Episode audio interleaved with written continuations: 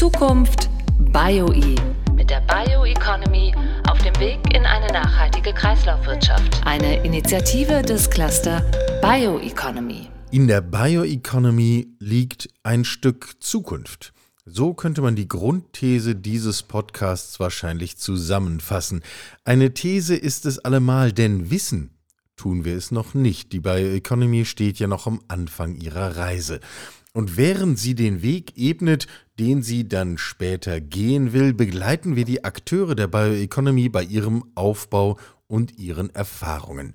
Wir, das sind der Bioeconomy Cluster, die MDKK und mein Name ist Michael Karl. Unser heutiger Gesprächsgast beschreibt das so. Ich lasse einfach kurz und knapp und sage, Bioeconomy ist für mich Nährstoffkreisläufe zu schließen. Bioeconomy ist Nährstoffkreisläufe zu schließen, sagt Jonas Fink, Gründer und CEO von Made by Made. Und wenn wir sagen Made by Made, dann meinen wir Made by Made, gemacht von Maden. Man merkt, in der Bioeconomy bleibt einem nicht viel erspart. Aber was soll's? Wir sind jetzt hier die kleine Raupe Nimmersatt und wir wollen da durch. Jonas ist hier, Jonas Fink. Hallo, schön, dass du da bist. Ja, herzlichen Dank für die Einladung. Ich freue mich. Wir fangen mal ganz praktisch an. Am Anfang steht ein Haufen stinkiger Biomüll. Dann kommen eure Maden und dann passiert was genau? Also ich würde schon gerne mal unterbrechen und sagen, also es steht kein Haufen stinkiger Biomüll, sondern organische Reststoffe, so wie wir es sagen, sind meistens gar nicht so äh, ja, stark belastet oder stinkig, wie man sich das vorstellt. Aber was dann passiert ist, wir zerkleinern das ganze Material, machen das Material pumpfähig, weil oft organische Reststoffe ähm, ja, durch einen hohen Wasseranteil gekennzeichnet sind und charakterisiert sind. Dann geben wir unsere Jungmaden dazu, Junglarven, wir setzen die Larven der schwarzen Soldatenfliege ein und lassen die Tiere darauf mästen. Das heißt, die fressen sich innerhalb von 14 Tagen einmal durch das Material und dann sind sie erntebereit. Warum genau sind das jetzt Larven der schwarzen Soldatenfliege? Die Art zeichnet sich dadurch aus, oder die, das, das Larvenstadium der Art zeichnet sich dadurch aus, dass sie sehr generalistisch sind, was ihre Futtermittelstoffe angeht. Man kann sie auf einer großen Bandbreite an organischen Reststoffen züchten. Und darum geht es auch bei uns, dass wir aus dem Handel, aus dem Agrarsektor, aus der Industrie möglichst verschiedene Reststoffe nutzen möchten für die Verwertung und für die Produktion von nachhaltigen Eiweißen und ähm, Dafür ist es gut, wenn man nicht spezialisiert ist oder festgelegt ist auf einen Inputstrom. Ja, zu dem, was dann hinterher dabei rauskommt, dazu kommen wir dann gleich noch. Ähm, aber nur um es nochmal klar zu machen, ihr nehmt da wirklich Reststoffe aller Arten, solange sie organisch sind. Ob das jetzt verschimmeltes Brot ist, ob das Stroh ist, ob das ihr nehmt's. Also es gibt äh, ein paar limitierende Faktoren das einmal, einmal biologisch betrachtet und einmal äh, von der Gesetzgebung her betrachtet. Und ich würde jetzt mal sozusagen den Fokus sehen hier auf Europa. Wir können auch gleich mal noch den Bogen spannen außerhalb äh, Europas. Aber in Europa ist es ganz klar, wir sind ein zugelassener Futtermittelbetrieb.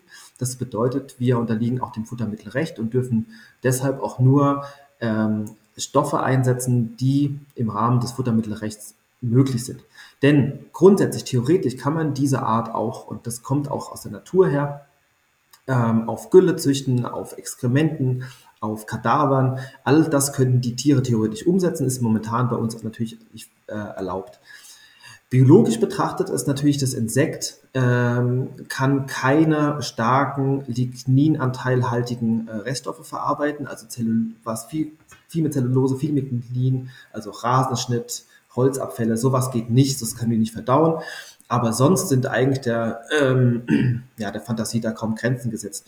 Also ganz praktische Beispiele von Obst und Gemüse aus dem Supermarkt, was äh, nicht mehr verkauft werden kann, direkt vom Acker, Schälabfälle aus der Industrie, überlagertes Getreide, Brot, ähm, runtergefallene Materialien in der Fabrik aus Nudelteig. All das können diese Tiere verarbeiten, wird auch genommen. Aber auch sehr was, ähm, wässrige Nebenprodukte aus Molkereien, aus der Stärkeindustrie, überall da, wo noch Organik mit drin ist, Drester bei der Saftherstellung, aus der Bierherstellung, Trebe, all diese Sachen sind möglich und werden eingesetzt. Ich habe gelesen, die schwarze Soldatenfliege, also die Larve davon, die frisst ein Mehrfaches ihres Körpergewichts binnen dieser 14 Tage. Und dann irgendwann, wenn sie fertig ist, dann, dann ist sie zufrieden und dann braucht sie auch nichts mehr. Genau, also es ist ja so, dass ähm, diese ist ja eine Fliege und wir nutzen das Larvenstadium und das Larvenstadium hat als einzige Aufgabe, die Proteine und Fette zu speichern für die spätere Puppenphase und dann auch wieder die, dass die Fliege daraus sich entwickeln kann für die Reproduktion, also für die Verpaarung und für die Eierplage. Und das ist der große Vorteil. Das heißt, dieses, diese Larve besteht eigentlich nur aus dem Verdauungstrakt und speichert Fette und Proteine. Und ähm, dadurch sind die sehr, sehr effizient, was ihre Futteraufnahme angeht und die können das Doppelte ihres Körpergewichts jeden Tag dann auch zu sich nehmen. Bis zu dem Zeitpunkt, wo die Larve sagt, okay, äh, ich habe genug Energie aufgenommen und gespeichert, ähm, ich gehe über in diese Vorpuppenphase und Puppenphase. Das bedeutet, die Tiere werden immobil, bewegen sich nicht mehr, nehmen keine Nahrung mehr auf und verpuppen sich.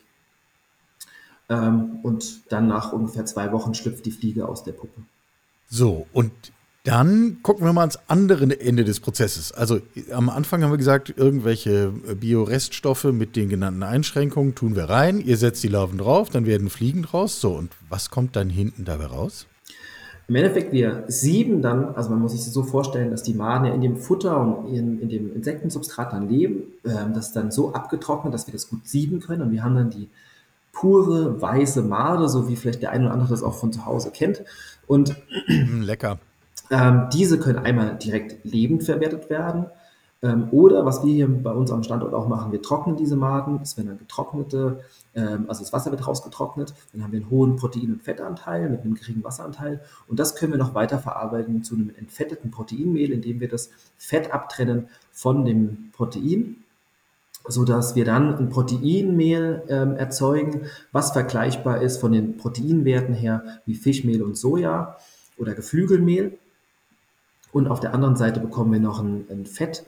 Ähm, und das Fett ist vergleichbar von den Eigenschaften mit Palmkernöl ähm, oder mit äh, Kokosfett. Und was bleibt dann übrig? Nix. Das klingt eigentlich ein bisschen zu schön, um wahr zu sein, oder? Ja, das ist mit dem Grund, warum wir es machen. Also es ist wirklich ein ganz faszinierender Ansatz, ähm, dass wir auch das Substrat, wo die Maden drin leben, also das Futter, das vermarkten wir als Dünger, organischer Dünger und Bodenverbesserer. Also auch das ist kein, ähm, kein Abfallstrom. Und alles, was dann später dabei herumkommt, sind hochwertige Fette und Proteine, die in der Futtermittelbranche sehr nachgefragt sind und die perspektivisch auch in anderen Bereichen eingesetzt werden können. Zusätzlich fällt noch eine Ressource für Chitin an, also die Insektenhöhlen bestehen hauptsächlich aus Chitin, ähm, was auch wieder in vielerlei Anwendungen gehen kann. Man muss natürlich hier sagen, es sind neue Produkte. Ähm, es ist noch nicht diese Industrialisierung wie bei anderen Industrien, so dass wir natürlich hier auch in einem gewissen äh, zu einem gewissen höheren Preis produzieren müssen als jetzt vergleichbar zu Soja oder Fischmehl. Aber das ist halt auch die Entwicklung, die jetzt in, in Zukunft kommen wird durch eine stärkere Automatisierung, durch äh, den Ausbau und die Optimierung im, Prozesse, im Prozess, aber auch durch eine Optimierung der Genetik ähm, können wir hier natürlich immer weiter äh, Kosten reduzieren und effizienter produzieren. Das heißt, wenn ich das zu Ende denke, dann muss ich eben nicht mehr halb Brasilien abholzen, um dort Soja zu pflanzen, damit ich äh, dort eine Proteinquelle habe. Ich muss nicht mehr die Nordsee komplett leer fischen mit diesen riesigen schwimmenden äh, Produktionsmaschinen, die wir Schiffe nennen, sondern ich mache das einfach äh, hinten am Supermarkt. Ähm, ich wäre gern so optimistisch.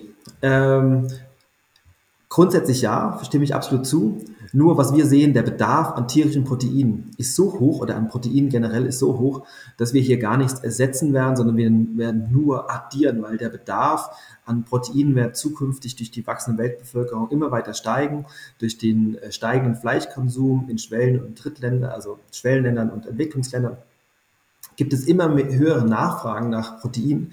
Das heißt, die konventionellen Proteinquellen wie Fischmehl und Soja werden nach wie vor in gleichen Mengen weiter äh, produzieren. Ähm, aber wir brauchen Alternativproteinquellen und daher sind Insekten eine absolute Schlüsseltechnologie, um eben organische Reststoffe in äh, regionalen Kreisläufen zu verarbeiten und hochwertige Proteine zu erzeugen. Aber äh, ganz klar, wir haben hier eine nachhaltige Proteinquelle der Zukunft, die gut eingesetzt werden kann für die Futtermittelindustrie, aber auch für die menschliche Ernährung. Ist direkt die Brücke, die ich jetzt sowieso schlagen wollte. Wir müssen, glaube ich, nochmal sicherstellen, dass wir alle dieselben Bilder im Kopf haben. Also du sagst, ihr produziert Proteine. Ihr seid ein Futtermittelbetrieb. Äh, das, ich würde daraus schließen, das, was ihr macht, landet hinterher zum Beispiel im Schweinetrog. Ähm, aber können also, wir das nicht ähm, auch? Wir essen? sind ein Futtermittelbetrieb. Wir haben uns ganz klar am Anfang auf den, auf den Sektor des Futtermittelmarktes konzentriert, weil wir gesagt haben, okay, die Herausforderung ist erstmal, die Techniken zu entwickeln. Wie kann ich denn Insekten in der Quantität und in der Qualität auch produzieren? Und der Step dann in den Lebensmittelbereich, der ist dann technisch gar nicht so anspruchsvoll. Da geht es eher um die Erschließung der Märkte der in Europa ein absoluter Nischenmarkt noch ist. Und der Futtermittelsektor ist allerdings so groß und hat so eine große Nachfrage, dass es hier viel leichter ist, auch seine Produkte zu platzieren und zu verkaufen. Ähm, unser Futter aktuell geht hauptsächlich in den Heimtierfuttermarkt, äh, weil hier auch eine sehr große Nachfrage ist. Einmal spielen Insekten eine große Rolle bei vielen unserer äh, Heimtieren, weil das oft äh, Insektenfresser auch sind. Aber perspektivisch klar, der Schweine, äh, ähm, Schweineproduzent oder der, Geflügelproduzent, der ist immer auch wieder auf der Suche nach nachhaltigen Proteinquellen und da sind Insektenproteine sehr interessant. Hier ist allerdings immer ganz klar, der Preis äh, spielt die größte Rolle und hier sind wir einfach noch teurer als konventionelle Proteinquellen. Da wird wahrscheinlich in einzelnen Cent, wenn nicht sogar Cent-Bruchstücken gezählt am Ende, äh, wie das so bei industriellen Prozessen ist. Und zusätzlich muss man auch ganz klar sagen, es gibt momentan nicht genug Insektenprotein auf dem Markt, um überhaupt hier die Nachfrage bedienen zu können. Also wir reden hier über enorme Mengen. Wenn man dann auch mal noch die Aquakulturen reinnimmt, die gerade in Norwegen oder in Skandinavien generell Unmengen an Protein benötigt, um äh, äh Fisch zu produzieren, dann ist da das Insektenprotein, was momentan im europäischen Markt produziert wird, noch ein sehr, sehr, sehr, sehr, sehr kleiner Anteil. Ähm, das wird über die nächsten Jahre steigen durch neue Produktionsanlagen. Aber wir werden hier in den nächsten ein, zwei Jahren keine signifikanten Mengen liefern können. Im Grunde müsstet ihr euch doch wahrscheinlich über jeden freuen, der kommt und sagt, ich mache jetzt auch genau dasselbe und ich baue meine Firma genau daneben, weil im Zweifel hilft das nur, euer Segment zu vergrößern. Absolut. Also wir sind äh, von Anfang an auch sehr auf Kooperation aus, weil wir glauben, äh, dass unsere Aufgabe ist, diese Insektentechnologie und diese neue Insektentechnologie zu etablieren, marktreif zu machen, äh, Vertrauen zu schaffen, äh, Produkte, die auf Insektenbasis dann auch produziert werden, auch zu ermöglichen, weil wir haben hier natürlich sehen auch den Wunsch der Industrie und der großen Player, Insektenproteine einzusetzen, aber die brauchen natürlich auch eine Produktionssicherheit und das bedeutet, man braucht ähm, gewisse Mengen an, an, an, an Produkt, dann auch jeden Tag oder jeden Monat, wie auch immer. Und das sind natürlich so große Mengen, wo ein Produzent das oft gar nicht liefern kann aktuell. Und daher ist da auch noch eine gewisse Schwelle da. Äh, wir haben jetzt unsere Produktion deutlich gesteigert und können natürlich jetzt auch mit größeren Partnern sprechen. Ähm, aber wenn man jetzt mal an große Aquakulturen denkt, die brauchen dann ruckzuck mal schnell im Jahr 10, 15, 20.000 Tonnen ähm, Insektenproteine. Und so schnell können wir natürlich unsere Produktion auch nicht skalieren. Aber ähm, ich denke, da ist es ganz wichtig, dass man im neuen Sektor immer zusammenarbeitet, Probleme teilt, Dinge bespricht und die Insekten-Community ist ganz gut auch vernetzt. Aber ich denke, hier kann man auch noch das Ganze verbessern und da sind wir sehr aktiv auch dabei. Ich glaube, es würde hilfreich sein, wenn du uns mal eine Idee davon gibst, wie groß eigentlich eure Anlage ist. Ihr betreibt eine Anlage, die kein Pilot mehr ist, kein Versuch mehr ist, sondern tatsächlich im Regelbetrieb ist. Ähm, wie viel, wie viel Maden, wie viel Fliegen, wie viel, wie viel Tonnen Bio ab, also ich weiß gar nicht, wie ihr das messt. Ähm, gib uns mal eine Idee davon, was eigentlich an so einem Standort im Landkreis Leipzig produziert wird also wir haben ein Konzept entwickelt, weil wir gesagt haben, okay, wir wollen diese organischen Reststoffe ähm, aus der Region verarbeiten. Und organische Reststoffe sind dadurch charakterisiert, dass sie einen hohen Wasseranteil haben und dass sie schlecht lagerfähig sind. Das heißt, unser Ansatz war, wir bauen nicht diese Gigafactories, sondern wir brauchen ein dezentrales, modulares System, das aus der Region die organischen Reststoffe verarbeiten kann. Und unsere Berechnungen sagen, die Region je nach Rechtsstoff sollte nicht weiter als 50, 60 Kilometer sein, um Logistikkosten gering zu halten, um die Nachhaltigkeit auch zu steigern. Und diese Anlage, die wir jetzt hier aufgestellt haben, die erste Industrieanlage, das ist nach unseren Berechnungen die kleinste Anlage, die wirtschaftlich Sinn macht. Die produziert aktuell auf zweieinhalbtausend Quadratmetern. Ähm, wir erzeugen aktuell ein bisschen mehr als eine Tonne lebender Larven pro Tag. Dafür verarbeiten wir drei bis vier Tonnen organische Reststoffe pro Tag. Die Anlage fährt gerade hoch und wir wollen bis zur Mitte des Jahres ähm, die Anlage auf 100 Prozent Anlagenkapazität haben. Das bedeutet, dass wir 18 Tonnen, 18 bis 20 Tonnen organische Reststoffe pro Tag verarbeiten. Das ist ungefähr eine Lkw-Ladung. Und äh, so ist die Anlage auch konzipiert. Und damit produzieren wir ungefähr dreieinhalb Tonnen lebender Larven pro Tag und die gleiche Menge auch nochmal an Dünger. Das äh, klingt nach schon anständigen industriellen Prozessen, aber schon auch nach, da geht noch mehr.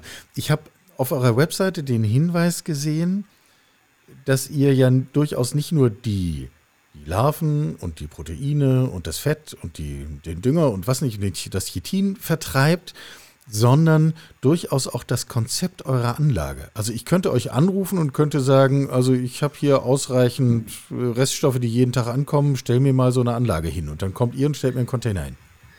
Ja, wir stellen mehrere Container hin. Also wir stellen nicht nur einen Container hin. Äh, unser System basiert auf Schiffscontainern, ähm, aber unsere Anlage ist größer als nur ein Container weil wir natürlich eine Mindestgröße brauchen von den einzelnen Prozessen, dass nicht alles in einen Container passt und wir eine signifikante Mengen produzieren wollen. Aber ja, du hast recht. Also, was wir wollen ist, wir wollen diese Technologie ähm, anwenden, wir wollen Impact schaffen, wir wollen Insektenproteine erzeugen und das möglichst nachhaltig. Das heißt, wenn äh, wir sind auf der Suche nach Partnern, nach Kooperationspartnern, ähm, die sagen, ich habe entweder organische Reststoffe, ich habe hier eine große Fabrik, die produziert irgendein Lebensmittel oder was auch immer und habe hier einen Nebenstrom, der geht momentan, wird nicht gut verwertet oder kann sinnvoller verwertet werden. Ich habe also Interesse, hier eine höhere Wertschöpfung rauszu, äh, rauszuziehen.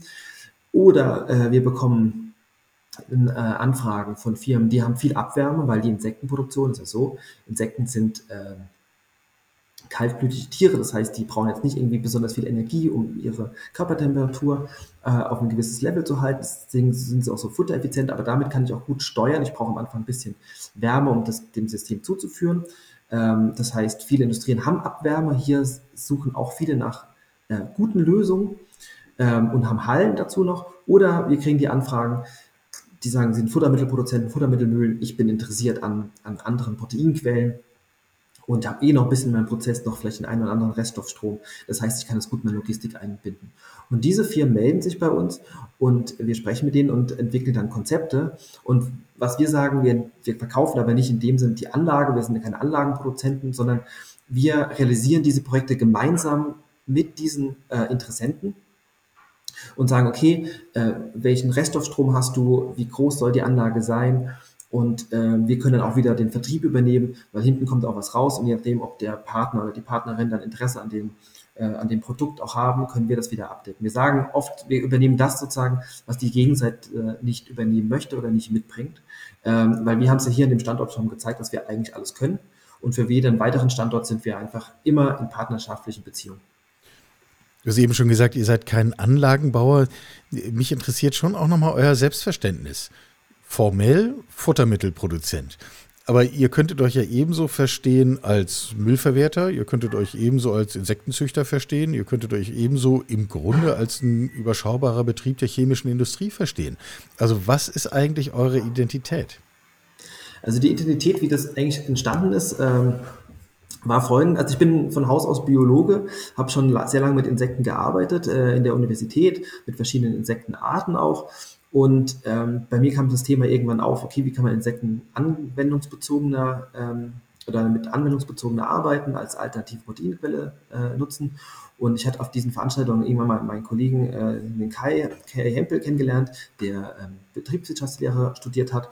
Und wir hatten den, den Ansatz, okay, wir, wir, haben das Potenzial der Insekten gesehen und haben gesehen, dass es eine hohe, also ein, ein hohes Potenzial hat, diese, diese Schlüsseltechnologie sein zu können zwischen organischer Reststoffverwertung und der Erzeugung organisch, äh, nachhaltiger Proteine und sind relativ pragmatisch auch daran gegangen. Das ist auch sozusagen unser Ansatz sehr oft, dass wir gerade, okay, wir haben eigentlich eine gute Datengrundlage, wir, wir machen das mal. Und dann haben wir aber gesehen, es gibt nichts auf dem Markt, äh, wo wir einfach eine Insektenzuchtanlage kaufen konnten. Wir haben mit verschiedenen ähm, Generalplanern gesprochen, aber im Endeffekt keiner konnte das, keiner kan kannte das. Das heißt, wir mussten ganz viel selbst entwickeln und haben mal gesagt, okay, wir wollen diese Schlüsseltechnologie in der Anwendung sehen. Wir wollen Impact schaffen, wir wollen nachhaltig Proteine erzeugen für die Futtermittelindustrie, für die Lebensmittelindustrie. Und das war für uns ganz wichtig, dass wir diese Anlagen entwickelt haben und sind aber jetzt auch auf der äh, sehr offen für, für weitere Kooperationen, weil wir wollen einfach die Anwendung. Wir wollen, dass Insektenprotein